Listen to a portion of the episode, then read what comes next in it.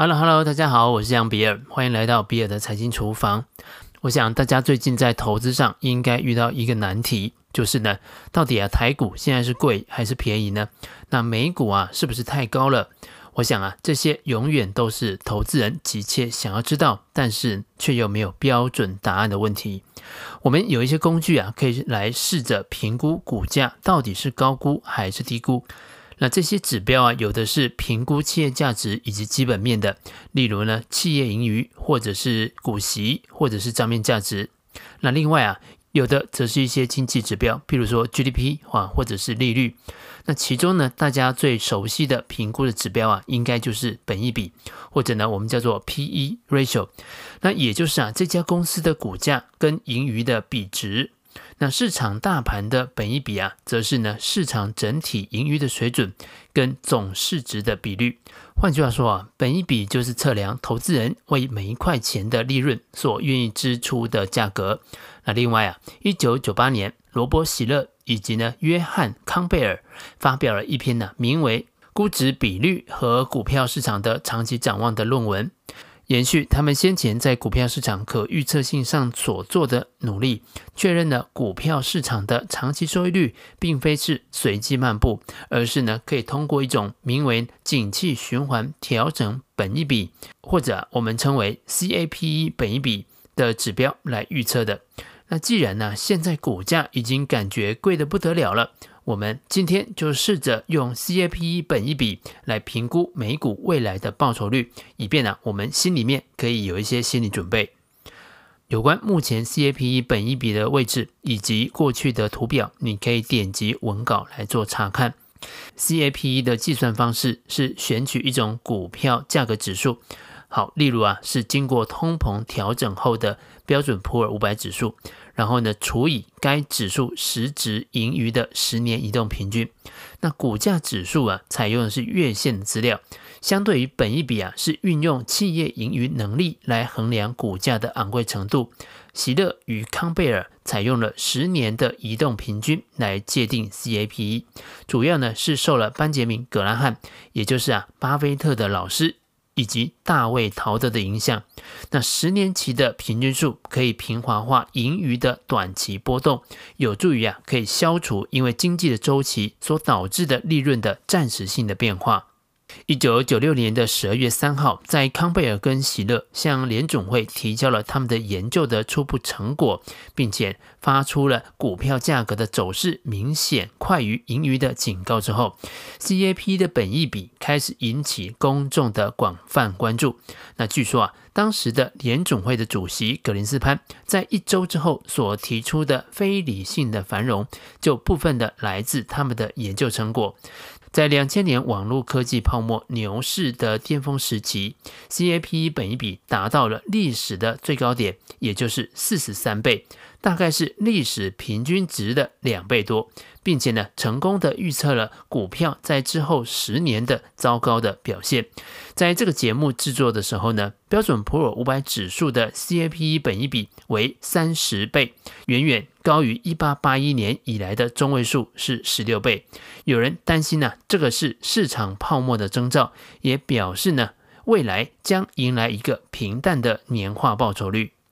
会有这样子的担心也是应该的。我们可以先在脑袋当中想象一张图，那这张图的 X 轴啊，就是从一八八一年开始的每年的一月的 CAPE 本一比，那 Y 轴啊，则是前面所说的这个月份之后的十年的实质股价年化报酬率。那你就会看到啊，这些画面上的点点啊，像是用拖把拖地的样子，从左上角往右下角拖过去。那意思就是说呢，CAP 本一比比较低，也就是啊比较接近零的位置的时候呢，未来十年的年化报酬率就会比较高；而 CAP 本一比越高，它未来十年的年化报酬也就越低。当然，目前有一些基本面和技术性的说法可以来支持高于平均水平的 CAPE。根据席勒在《非理性繁荣》一书当中的说法呢，当利率非常低的时期啊，譬如说像现在，即使啊 CAPE 本一比显示现在的股价偏高，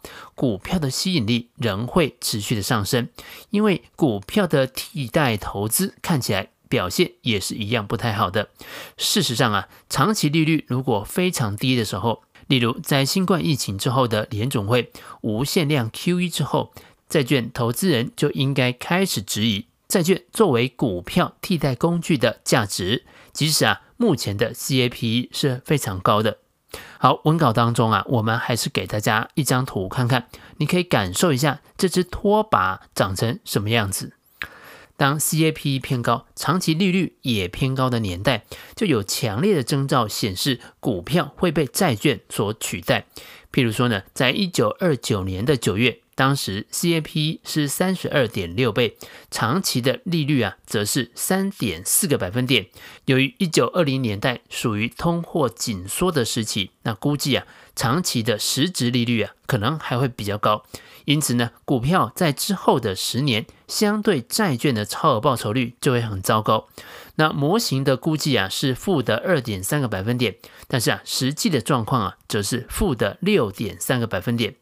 而现在的状况是呢，CAPE 很高，但是长期债券利率很低，估计的实质利率更低。那因此呢，股票相对债券的超额报酬应该还是正的，只不过呢，这个数字啊，大概只剩下两个百分点左右了。问题是啊，现在美股其实还是很强的，难道我应该舍弃美股，改去 CAPE 比较低的市场去做投资吗？或许啊，这是一个方向。但是我找到了四年前新兴市场跟美国 CAPE 本一比的资料。四年前呢，新兴市场就远低于美国，但是四年过去了，美股的涨势啊依旧是领先新兴市场。因此，我们还不能忽略动能的力量。或许时间还要再拉长一点点，才看得出来比较明显的差异。四年的时间其实并不足够。因此呢，我们得到第一个小的结论呢，就是。即便 CAPE 本一比现在是创新高，但是它其实对美股会不会进入空头，其实并没有预测性的。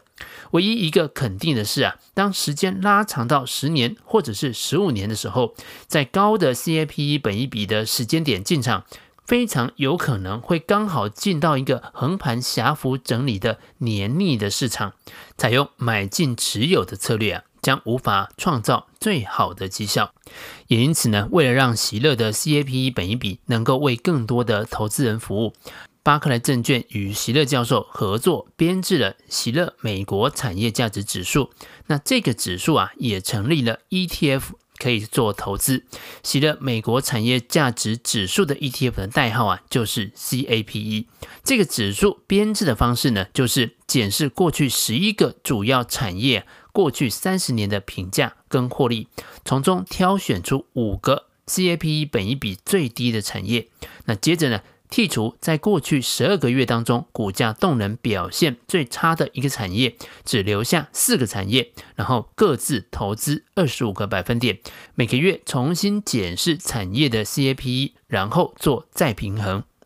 当然，我们无从得知啊，巴克莱确切在 CAP ETF 当中啊，目前投资的产业是哪几个？但是有网站呢、将十一个产业的 CAPE 本一比有做了清楚的排序。有兴趣的听众啊，你可以点击文稿来查看。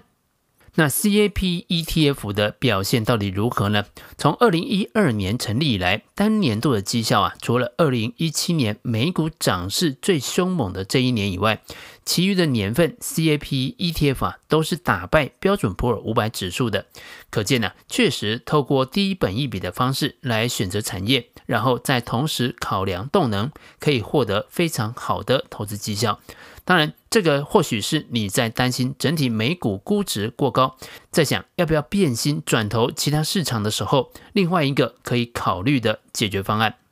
最后，我也把备选的十一档产业的 ETF 啊列在文稿的最后。好，以上啊就是比尔的财经厨房想要提供给你的，让我们一起轻松活好每一天。我们下次见，拜拜。如果你已经下载了 Telegram，你可以在聊天下面搜寻呢小老鼠 B I L L S K I T C H E N，找到比尔的财经厨房频道，可以更直接的跟我互动哦。